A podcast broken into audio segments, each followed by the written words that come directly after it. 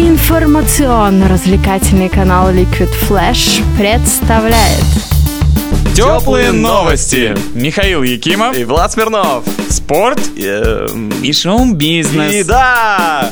В Доме футбола вчера прошла жеребьевка 1-16 Кубка России. Начиная с этой стадии в борьбу за трофей вступают клубы премьер-лиги. Первые матчи турнира, которые пройдут 30 и 31 октября, клубы из элиты традиционно проведут на выезде. Пусть на первый взгляд разница между клубами высшего дивизиона и низших лиг кажется огромной, вылететь уже на этой стадии могут даже те команды, которые считаются фаворитами. Все мы помним, как в прошлом году именно на этой стадии турнира Красноярский Енисей выбил одну из лучших команд России – Рубин. А в этом году Спартаку в сопернике достался Шинник. Команда очень крепкая и боевая. А уж как красно-белые умеют проигрывать откровенно слабым соперникам, а уж о том, что красно-белые умеют проигрывать соперникам, откровенно уступающим им в классе, мы с вами знаем. Пока самыми интересными матчами можно назвать игру Мордовии, идущей на втором месте ФНЛ, с Амкаром, и одного из лидеров ФНЛ, Оренбургского газовика, против Томи, не набравший за 7 игр в премьер-лиге ни одного очка. Ну и, конечно же, кавказское дерби, Алания против Анжи. Тепло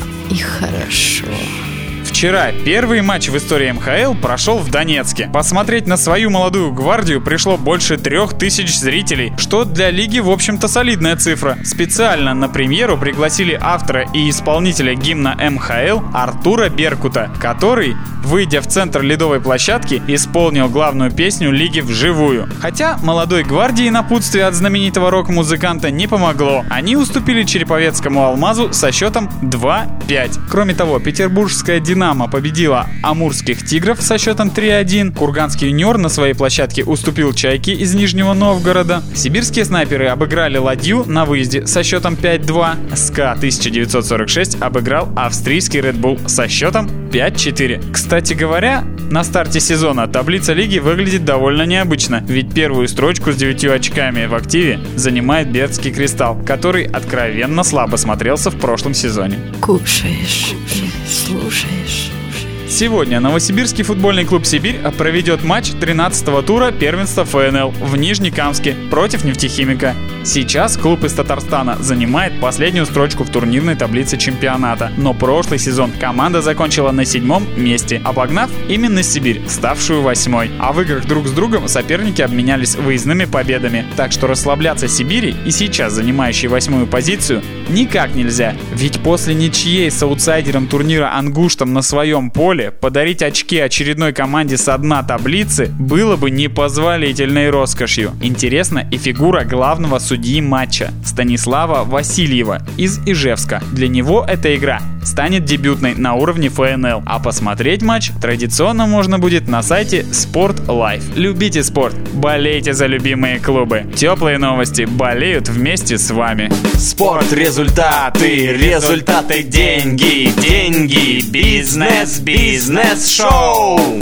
Поздравляем общественность с новым роликом-миллионником на Ютубе. Речь идет вовсе не об обычной попытке обхитрить систему просмотров или о какой-то глупости, а о вполне зрелом хите норвежского дуэта Илвис. Парни, занимающиеся стендапом и производящие на свет множество занятных передач на телевидении и радио, совместно с продюсерской компанией Stargate, снимавшей клипы для Бейонс и Рианны, выпустили клип, который по популярности сравним только с гангном стайлом самого Псая. И это уже серьезно. Предыдущие видео Илвисов, сделанные для их текущего вечернего шоу, собирали около 100 тысяч просмотров, а количество просмотров клипа What the Fox Says на данный момент насчитывает более 16 миллионов. Это означает, что за прошедшие сутки его посмотрело более 7 миллионов человек. Причиной такой популярности стало желание братьев Ильвисокеров узнать, как же все-таки общается лиса. Вариантов предложено огромное количество, и все они надолго западают в мозг, но есть в клипе и настоящее звучание рыжего хищника. Ближе к концу вы сможете увидеть лиса, который сжалился над героями клипа и решил продемонстрировать им свой талант. Однако занятый с крутейшей подтанцовкой и невероятными вокальными партиями а-ля Backstreet Boys или NSYNC, Илвисы не замечают этого и остаются в неведении. Интересно, что юмористы не променяли свой стиль на возможность серьезно заняться музыкой. А основатели мощного Stargate оказались тоже из Норвегии, и возможно было записать полноценный музыкальный материал. Однако Вегард и Борт остались верны своему стилю и пошли до конца. Итог – всемирная популярность. Берем себе на заметку. Кстати говоря, если проводить параллели между стендаперами и креативными отечественными КВНщиками, то надо ждать и требовать достойного ответа на хит What the Fox Says дуэта Илвис как минимум от Елки и Артура Пирожкова. Теплые,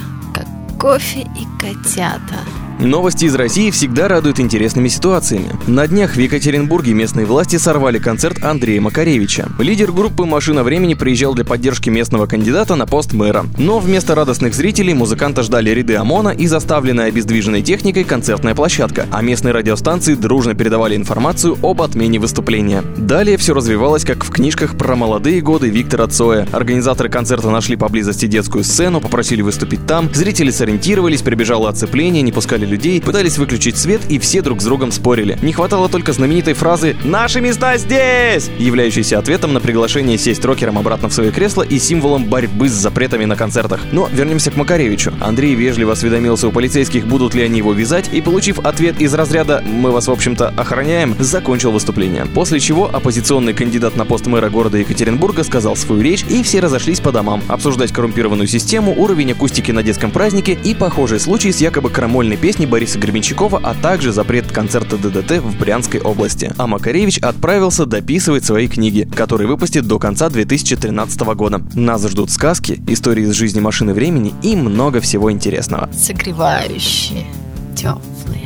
А Новосибирск готовится к выступлению группы Limp Bizkit. Впервые в истории Фред Дорст и его команда посетят наш город. Билеты на зажигательное шоу ветеранов Нью Металла поступают в продажу 10 сентября. Концерт состоится 17 ноября на площадке Экспоцентра. Будем надеяться, что проблемы с ЛГБТ, получением виз и сибирские морозы отойдут в сторонку, и в этот день у нас будет отличная погода. Тем более, что Новосибирск может стать единственным городом, кроме Москвы и Питера, который посетят Limp Bizkit. Редакция теплых новостей желает всем успешной подготовки к столь важному визиту и keep on rolling, baby.